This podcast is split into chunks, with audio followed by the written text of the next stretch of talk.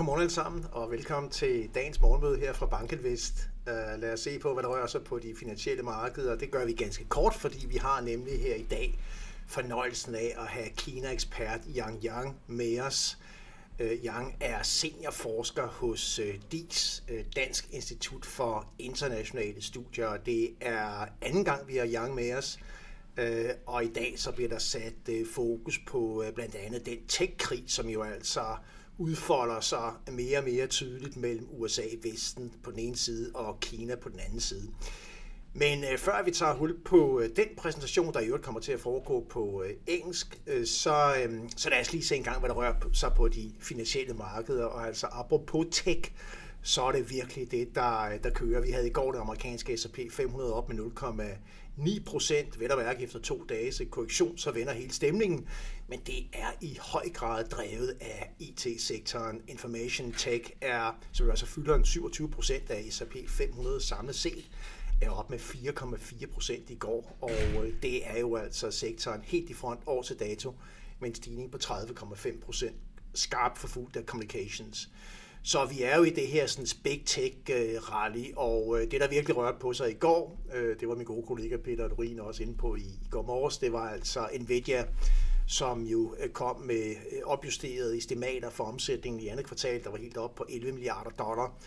Jeg tror, at analytikerne forventede noget, der hed 7,5 milliarder, så det var virkelig stærke forventninger. Det løftede altså aktiekursen i går på Nvidia med næsten 25 procent og øh, selskabet er steget 160 procent år til dato, som vi ser det her i, i figuren på, på side 5. Meta er øvrigt op med 110 procent, og de andre store tekstspillere er altså op med, med alt mellem en, ja, 30-40 procent. Nvidia i øvrigt, øh, mens vi er ved det selskab, det er jo en af, øh, det er vel verdens største producent af, af mikrochips, der feeder ind i uh, særlig AI og gaming uh, computere der er markedsværdien altså meget, meget tæt på 1.000 milliarder dollar i, øh, i market cap, og det er jo altså størrelse, der er svært at forholde sig til.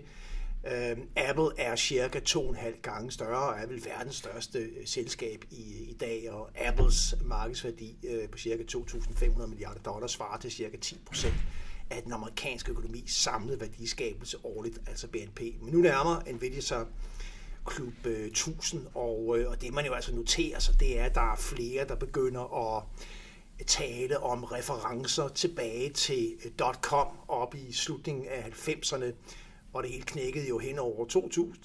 Så fordi jeg der kan huske tilbage til det, så smager den her sådan, AI frenzy, altså lidt af .com for over 20 år tilbage, og øh, flere taler om, at vi kan være på vej ind i en boble på IT-sektoren. Jeg tog lige et syretjek på det, og kiggede nemlig på øh, 12 måneders forward PE, øh, et af mange mål på valuation, og der ligger vi altså og handler 12 måneders forward PE øh, på cirka 28 på IT-sektoren i øjeblikket. S&P 500 som helhed ligger på omkring øh, 18. Øh, der er selvfølgelig et stort øh, spænd øh, mellem valuation dermed på IT-sektoren og markedet som helhed, øh, og i en lang overrække, så var der faktisk ikke den store forskel, men det har vi virkelig set materialisere sig i de øh, senere år. Vi er altså stadigvæk langt fra de toppe, vi så på, øh, på valuation-mål tilbage op mod øh, år, år 2000. Så altså, jeg synes ikke, at man på nogen måde kan tale om en, en, en bred boble inden for, for IT-aktier øh, Øh, endnu.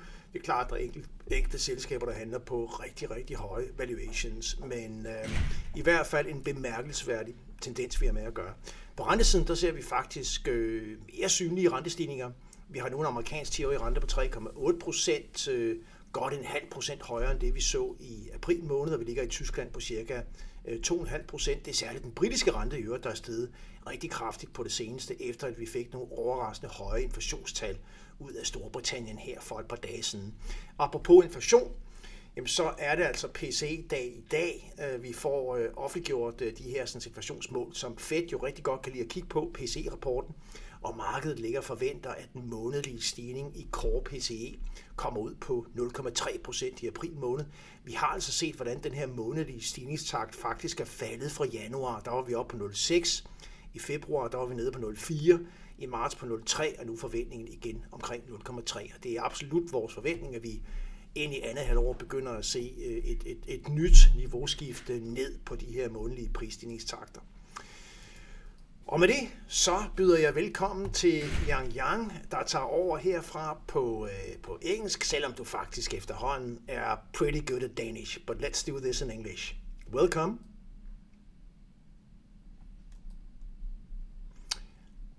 I think you uh, are unmuted. You're not. You're not unmuted. Can so, sådan. We're on. I can hear you. Good morning.